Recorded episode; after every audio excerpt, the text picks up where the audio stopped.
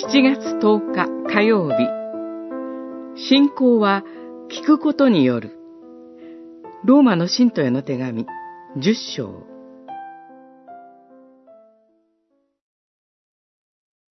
実に信仰は聞くことにより、しかもキリストの言葉を聞くことによって始まるのです。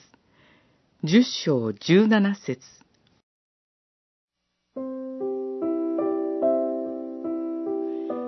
信仰は人間の内なる何かによって生み出されるのではありません。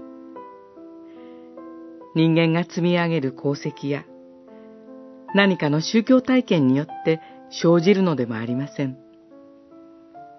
信仰はキリストから来ます。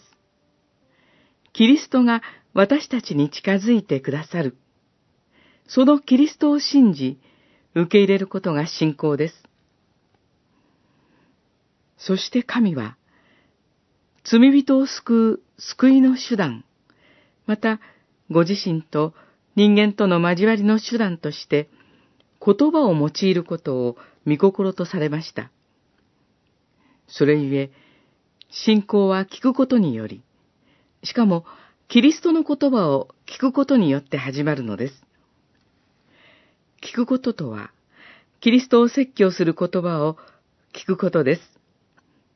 礼拝において、キリストを証しする書である聖書が朗読され、解き明かされる。このキリストの言葉、キリストを語る説教を聞くことによって、人は信仰へと導かれるのです。さらに、聞くことは生きることと一つに結びついています。キリストの言葉を信じ生きる者は、永遠の命を得、死から命へと移っているのです。今やその時、その声を聞いた者は生きるのです。